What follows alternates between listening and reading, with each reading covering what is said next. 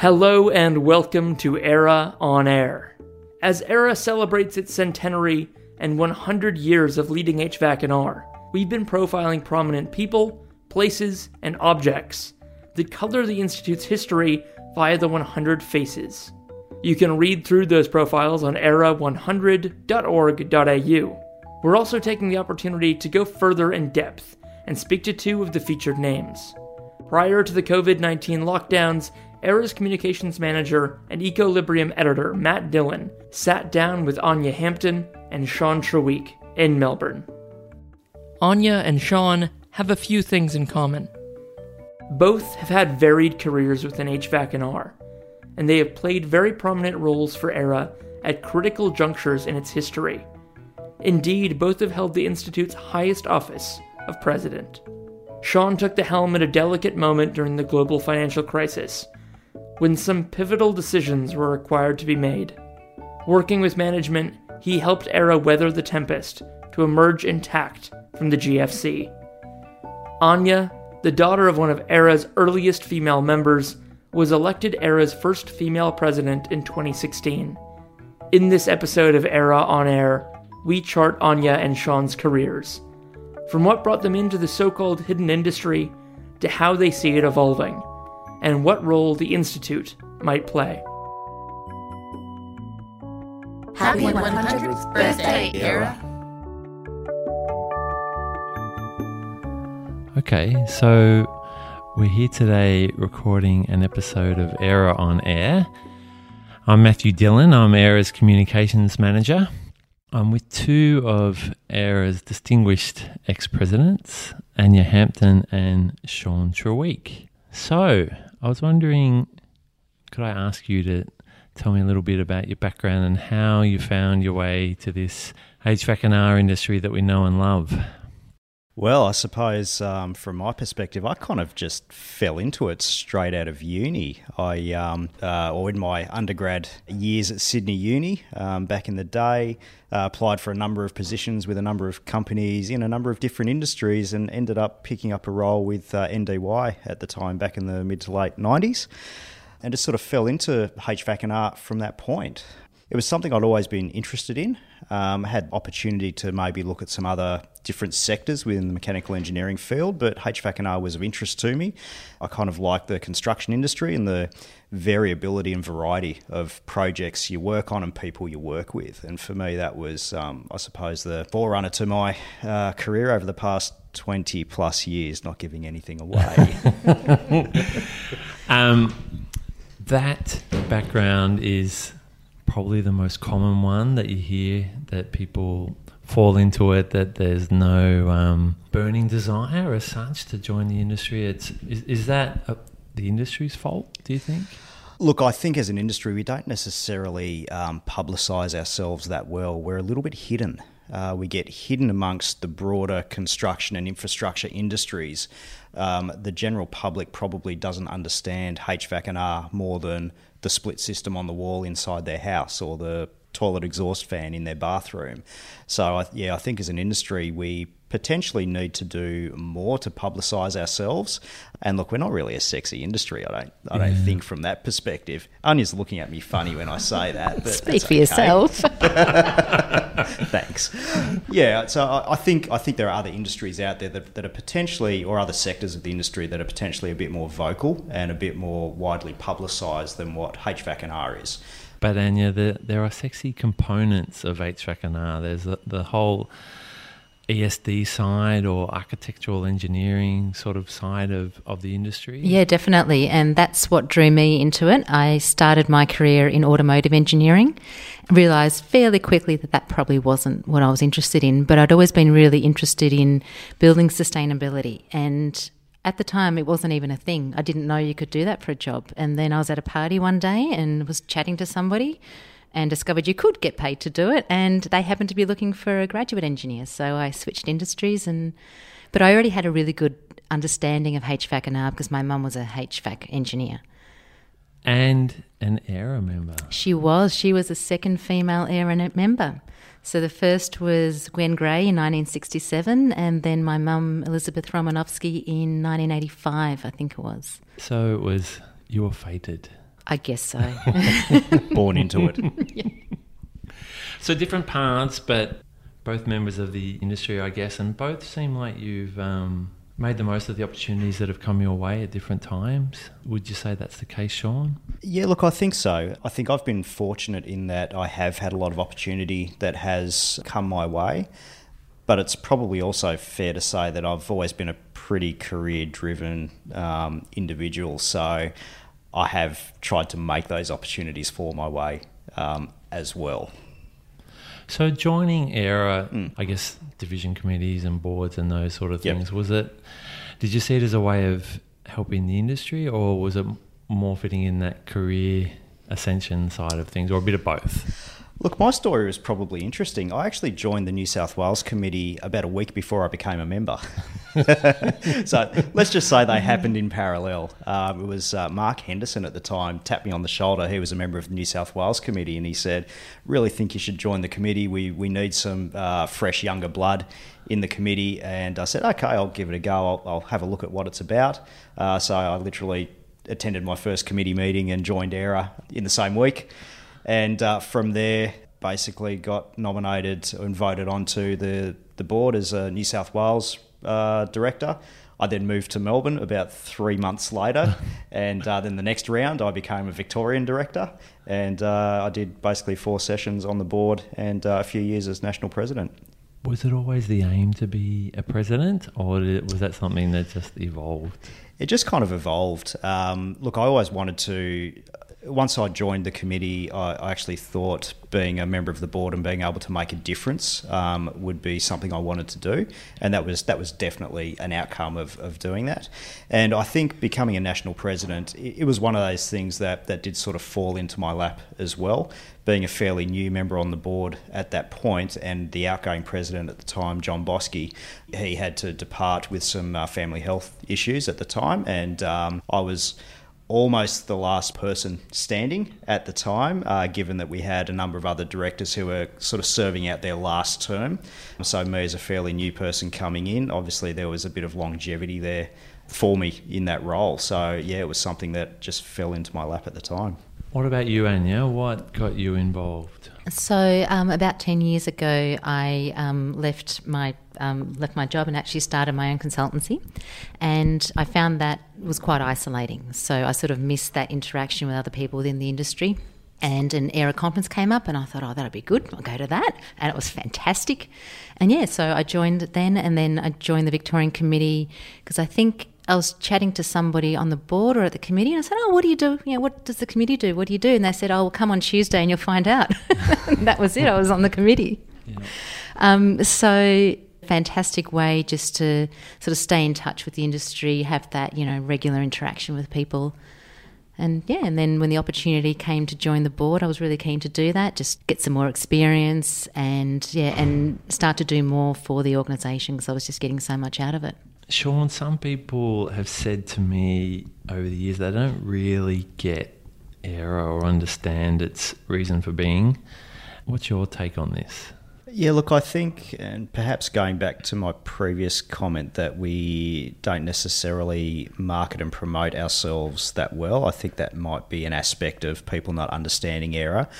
We're also quite a, a technically focused institution. And so you, not wanting to use the term loosely, but we're almost an institution of boffins. Um, and what we do, we're really passionate about. But the broader industry isn't necessarily as passionate about what we do as what um, we are. Yeah. So I think that's potentially why we're not understood as much, why people will generally go and, and focus more on things that, say, the Property Council uh, are saying because they're a much more widely recognised association within a similar space to where yeah. AIRAH plays. I think that's a real shame because I completely I, I agree, agree, with that sentiment. Yeah. But if you look at HVAC and R, we are so deeply embedded in everybody's mm. lives at every moment. I mean, I'm drinking a glass of water here that's nice and chilled.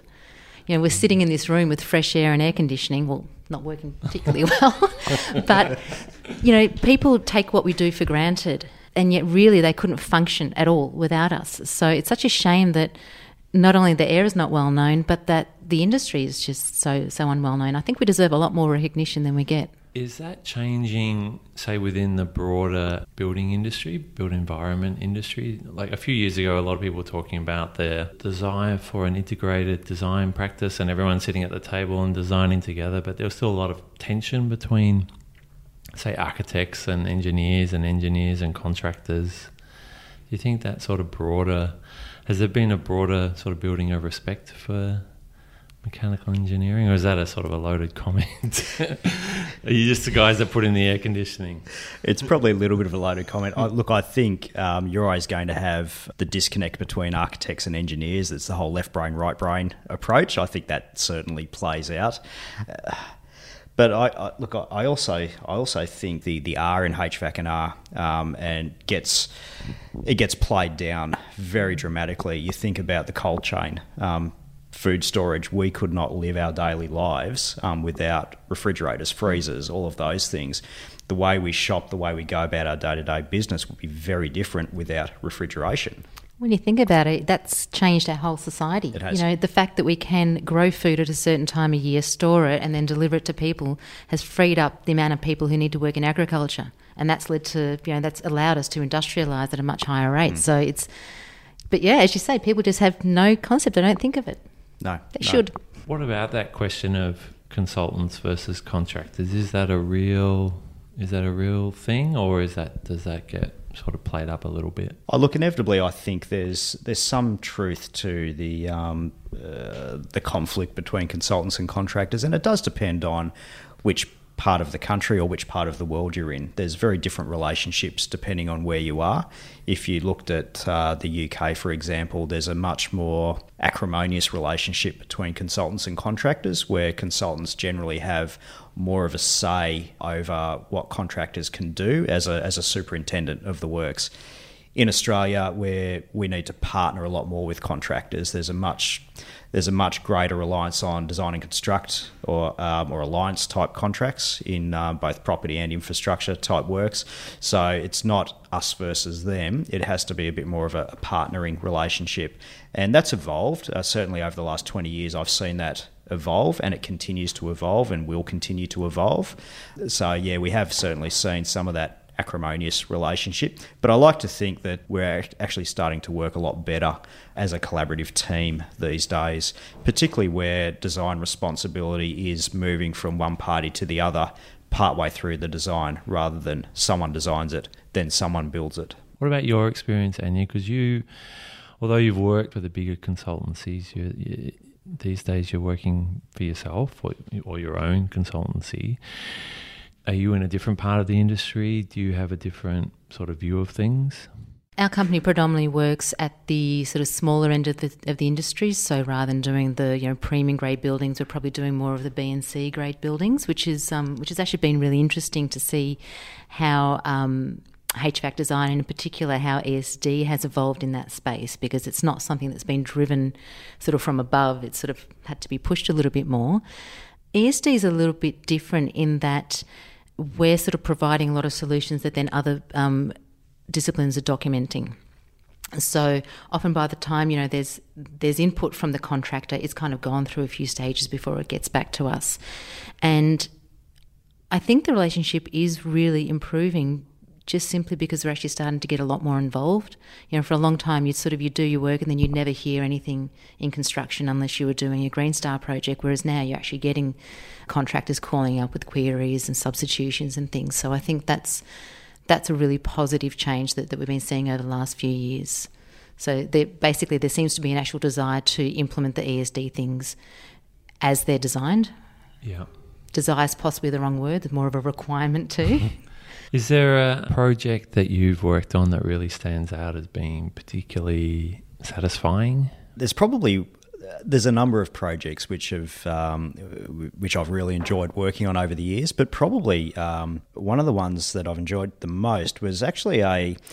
It's probably these days considered to be maybe a little bit of a boring project. It was a commercial office tower. It was up in Sydney. It was seventy two thousand square meters of net lettable area. So it was a, it was a big commercial office tower but it was nothing out of the ordinary. Now, the thing that made that a really unique and interesting project was the project team, and this is the broader project team project managers, architects, the client, services engineers, the structural engineers, the acoustic consultant.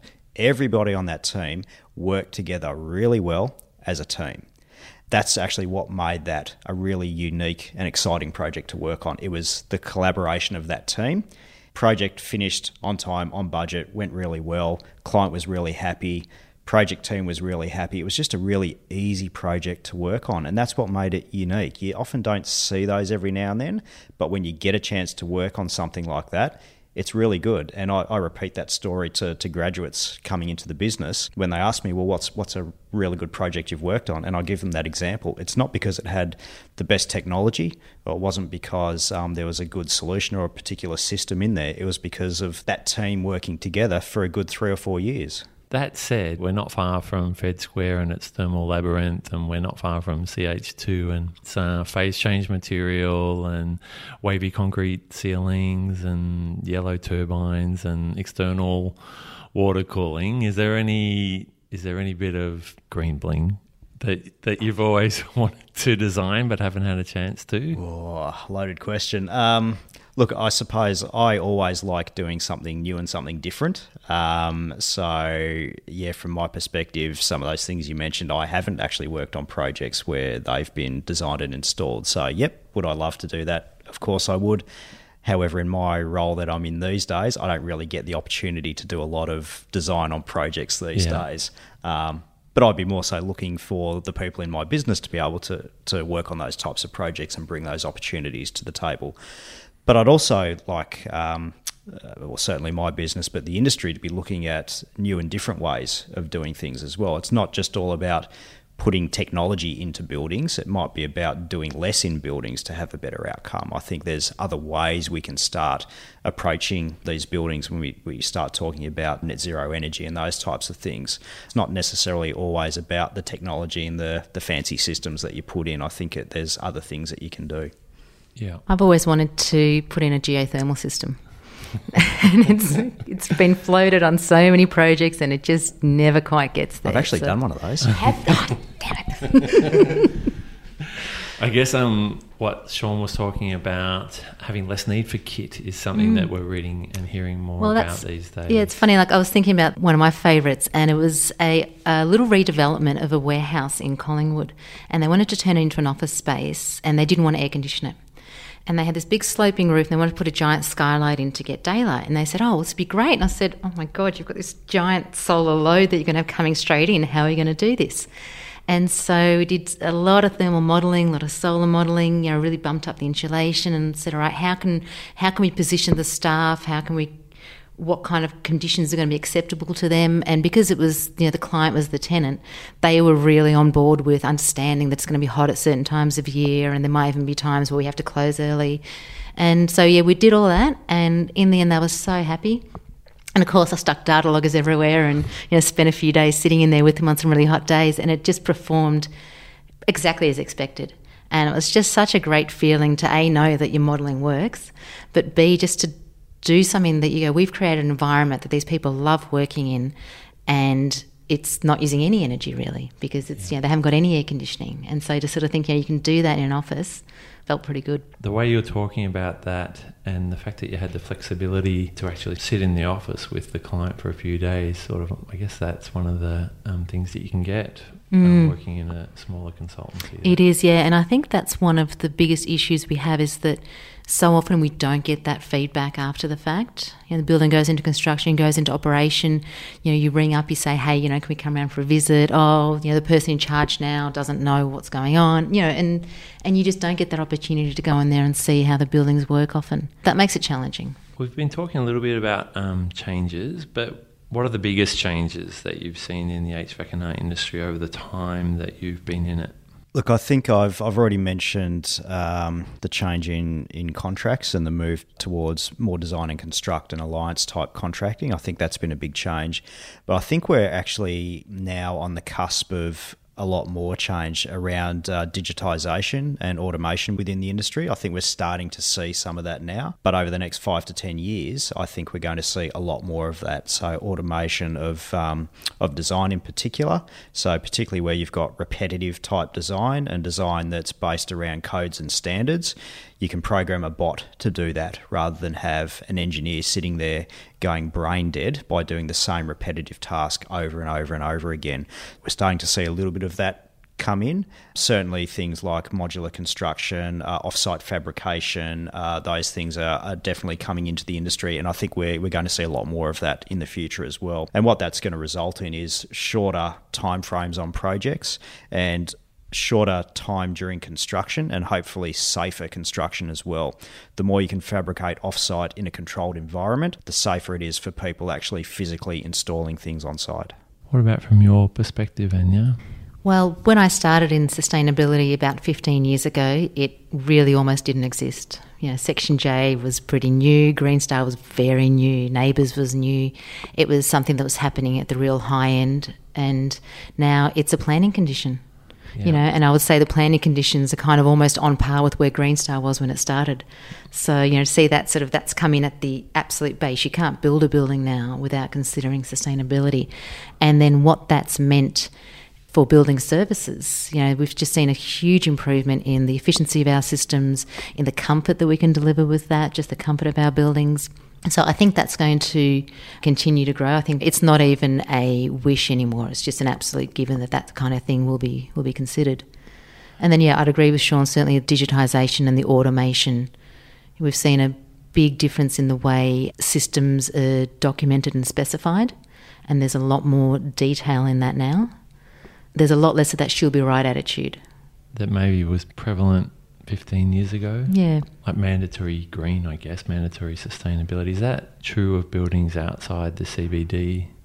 Do you think? Yes, pretty much all councils, certainly in Victoria. Um, New South Wales has their BASIX scheme, but certainly in Victoria, almost all councils require you to do an ESD assessment um, at the planning stage. And that the level of design detail that's driven at planning, you're almost in design documentation right from planning. You've got your rainwater tank size, you've got a lot of information about your building services, about your building fabric, about your daylight levels, and that's and that now becomes the planning condition. So you know, try getting rid of it down the track. It's very hard. Not going to happen. I, there was uh, again another loaded question. that was, it seems to be the type I ask, but I was asking because I live um, 11k from the city, but I have another CBD out my back fence. That's Box Hill that has a a bunch of 30 story towers, and I'm just skeptical about how sustainable some of those glass facade buildings might be. So I'm happy to hear that they at least have to hit minimum standards. Yeah, they do, yeah. Sean, this is more sort of directed at you um, because you've been at the consultancy level, um, the bigger consultancy level for most of your career. And if you think about some of the names that you've worked for, they've they've nearly all undergone mergers and acquisitions. Sort I of. might have been through a few in my years. Yes. is that is that the nature of the industry, or is it a trend? Is it a global trend? It seems like local consultancies get bored and become part of a larger international group. Is is it happening, and why is it happening? Look, I think it's happening um, for a number of reasons. Um, and obviously, we've seen a lot of consolidation of the industry over the last five to 10 years. You've got a lot of publicly listed big international conglomerates, usually headquartered out of either Europe or the US or Canada, looking for a broader footprint. So, for them to be able to basically provide the shareholder returns, they're not going to do that through organic growth only. They need to continually acquire businesses. And you get to a certain critical mass in a particular country. If you've got more than as a consultancy 20 or 30% market share in a particular market, you're probably too big. So when the market turns, that's not a, a, good position. What they'll tend to do is they'll then geographically expand. So instead of getting too big in one country or one region, they'll then be a bit smaller but will go and acquire businesses in other regions. So we've certainly seen a lot of that happening in Australia. Australia was a it's been a happy hunting ground, I think it's fair to say, for the last 10 years or so. We've got a very stable government from a global sense. We may Yeah. not necessarily agree that we have a stable government, but when you look at the political situation globally, we actually have a very stable government. We have a stable economy. So therefore, the um, the level of resilience of the local market is actually quite positive. So the big internationals they see the Australian market, they see it as a, they see there being a lot of potential. Um, there are very well trained um, engineers within the consultancy sector within Australia. And so they, they see the opportunity to acquire some of these businesses, link them in with some of their other global parts of their business, and basically try and get to one plus one equals three. So if you can provide that global expertise in a particular sector or market that you operate in, uh, and you can win more work in that space, that's creating value for their business. So I think that's why we've we've seen a lot of that consolidation over the years. It's probably fair to say that I think we're relatively at the tail end of it now. What you're now going to see is a number of spur companies set up. So once the consolidation happens, people inevitably leave after a period of time.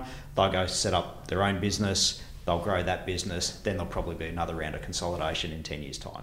Ania, would you like Edefice to be bought by a global multinational? Oh, for the right price, sure. In the meantime, it, it gives you flexibility and I guess nimbleness that you may not that's get. right, yeah. And that's why I've done it and that's why I've stuck with it for so long. Today we've got 50-50 representation in gathering of ex-presidents and uh, HVAC and R engineers. That's not the case in the industry. Is it changing, do you think? The statistics say no. Um, there's been very little change over the last 10 to 15 years. That's both at the university level and at, at the coalface, so to speak. The universities have seen some increase in the number of women going into engineering, but not so much graduating. And there's about a 30% dropout rate. So it suggests that we're encouraging women to go into engineering without necessarily considering the reasons why they didn't in the first place, which I suspect is probably for most of them, they're just not interested. You know, it's not something that they're perhaps passionate about. I think, you know, we, we tell women, you have all the choice, you can be anything you want in the world. And then they go, cool, I'm going to go be this. And we say, no, no, you should be an engineer. so, It's a tough one. What's your take on that, Sean? Yeah, look, I agree. It is a, it is certainly a tough one, and um, it is difficult. I mean, I've got two daughters. Uh, I've got one who will absolutely run for the hills as soon as you mention the word engineer, and the other one who has joined the robotics club at her school, and she loves anything to do with STEM. So I'm not necessarily pushing her to go into engineering, but I'm obviously trying to open her eyes to the opportunities that there are in that in that field, and she she has to make the ultimate decision about which way she wants to go. But I think um, all of us are responsible to some extent just to to start that education process and start it young. I mean, my daughter's 11, um, but she's really interested in programming and robotics and those types of things. So I'm encouraging that, of course. Um, but yeah, we do have we do have a responsibility to educate at a primary and a high school level, and not just waiting until university level as well. Yeah, and I think also the way we market the engineering industry. You know, you you think of the the material that's out there, and it's all people in hard hats holding a drawing outside an oil refinery or a or a mine site, and you'd be forgiven for thinking that engineering is all high vis vests, whereas Or brown cardigans. or brown cardigans. I think for women in particular, there's been, for example, there's been a big increase in women going into mechanical engineering when sustainability started to become a big thing because that was something they were interested in. And certainly, if we can push the human side of engineering, I think that will encourage a lot more women into as well because fundamentally, what you do as an engineer each day is you make people's lives better. But that's not what it's seen. It's just seen as you're, you know, typing numbers into a calculator and calculating beam widths. If we can do a better job of explaining what engineers do, I think we'll get not only more women, but just a better range of people being interested in the industry. On that point, Sean, I mean, what does the industry miss by not recruiting women into it? As a, you're CEO of Meinhardt now, you're obviously, you know, recruitment is falls under your area of responsibility. How do you see that? Look, what we miss is diversity of thought. Um, men and women, we're different. Um, we have different thought processes, different thought patterns. What we want out of out of life, what we want out of the buildings that we occupy, they can be different. And you can't necessarily design a building, design a system to suit um, the entire demographic that's out there if everyone designing it is from one very distinct part of that demographic. You have to have that diversity. Otherwise, the solutions we provide, because that's what engineers do, we, we, we solve problems, we provide solutions. That's in a nutshell, that's what we do. And you can't do that if you don't, as a collective, understand every side of the equation. And it's not just gender diversity, it's, it's, it's diversity in every sense we need to um, engender within the industry. I know, and you, you have um, quite strong thoughts, or you have had in the past around flexibility in the workplace. From what I understand, that men should possibly have the same flexibility that, that women workers have? Yeah, I think the modern woman is told she can have everything, and with that comes the expectation that she should do everything. And that's you know, something we put on ourselves as much as coming externally. But what it means is that women demand flexibility because they're often the primary carer for children, for their parents.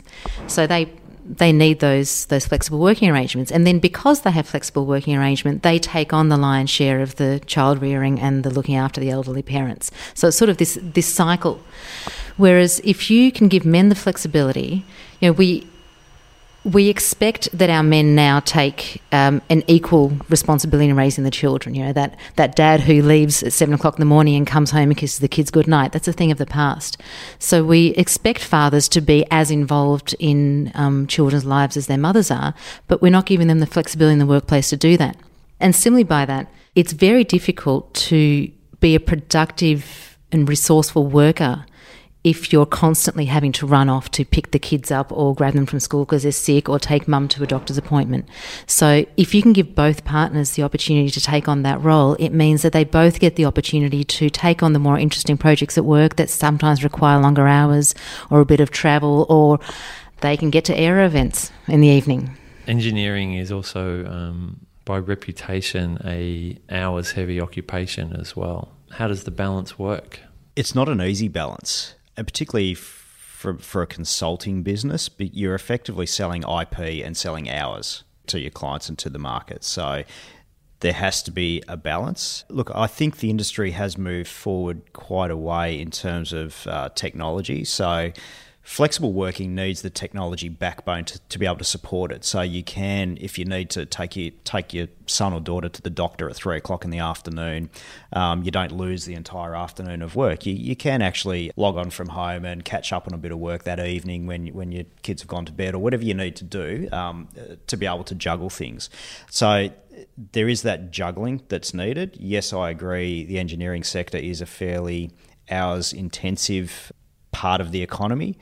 But that doesn't necessarily mean you have to spend those hours between 9am and 5pm sitting in an office in the city somewhere. I think gone are the days of the 9 to 5 workday. People need the flexibility. I've got people in my business that they, they just don't function in the mornings. They're hopeless. They're great at 7 o'clock at night. Why aren't we allowing them the flexibility to shift their day? If they're more productive at 7 o'clock at night and they're useless at 9am, let them come in two hours later and shift their workday, or vice versa, do it earlier.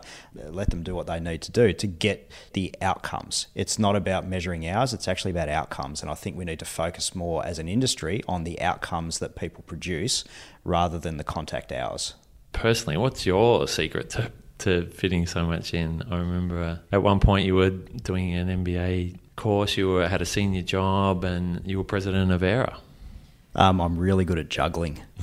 Now, look, from my perspective, I've always been able to plan my time pretty well. Perhaps I'm unique in that situation. I know others probably can't plan the way I do, and that's okay. But for me, it's it's really just being mindful about trying to maintain a level of balance because there have been times where I've completely gone one way and just work myself to the bone, and then you find you're literally for the next week you, you're non-functioning because you just you just need a week to to calm down and wind down from that.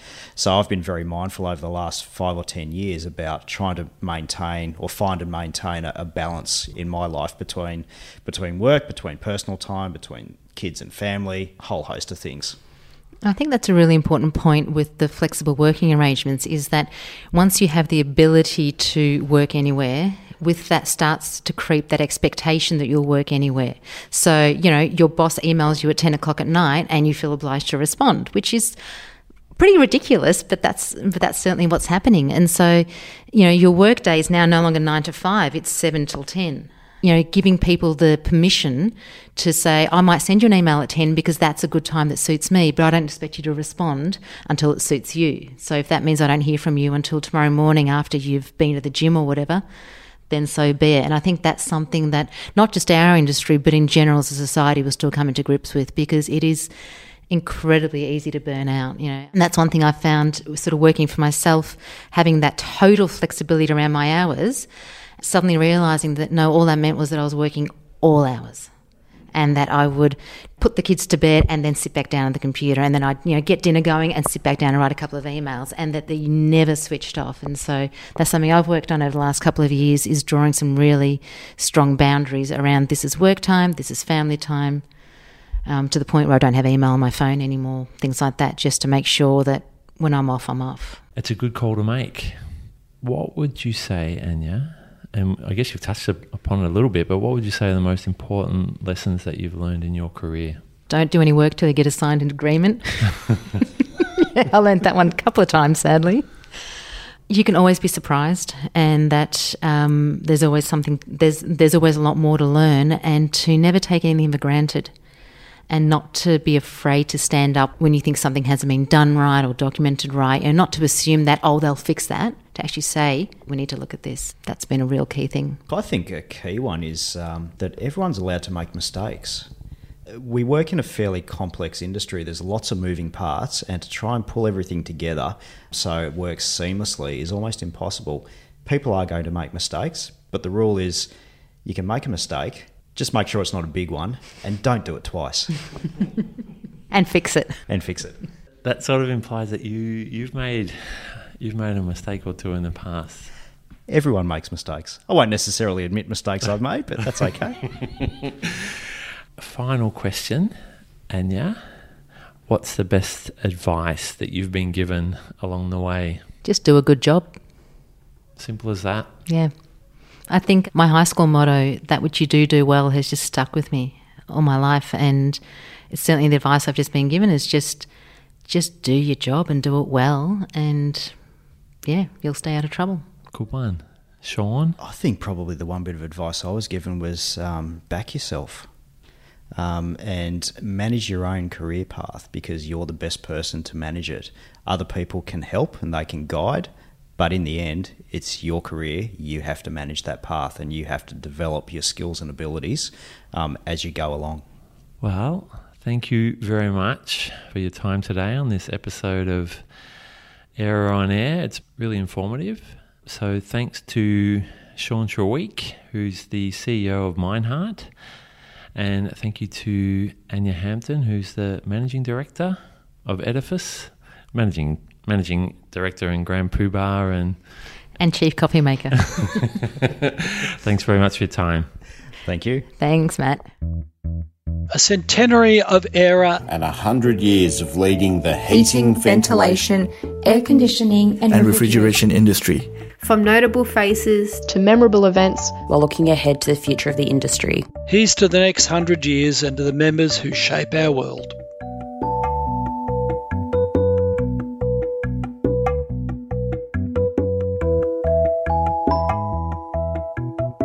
That's all for this episode of AIRAH on Air. If you liked what you heard, if you learned something new, or if you're interested in HVAC and R, please consider subscribing to the podcast and sharing it. I'm Mark Spencer. Thank you for listening, and please stay tuned for our next episode. You can find out more about AIRAH and the AIRAH on Air podcast at airah.org.au.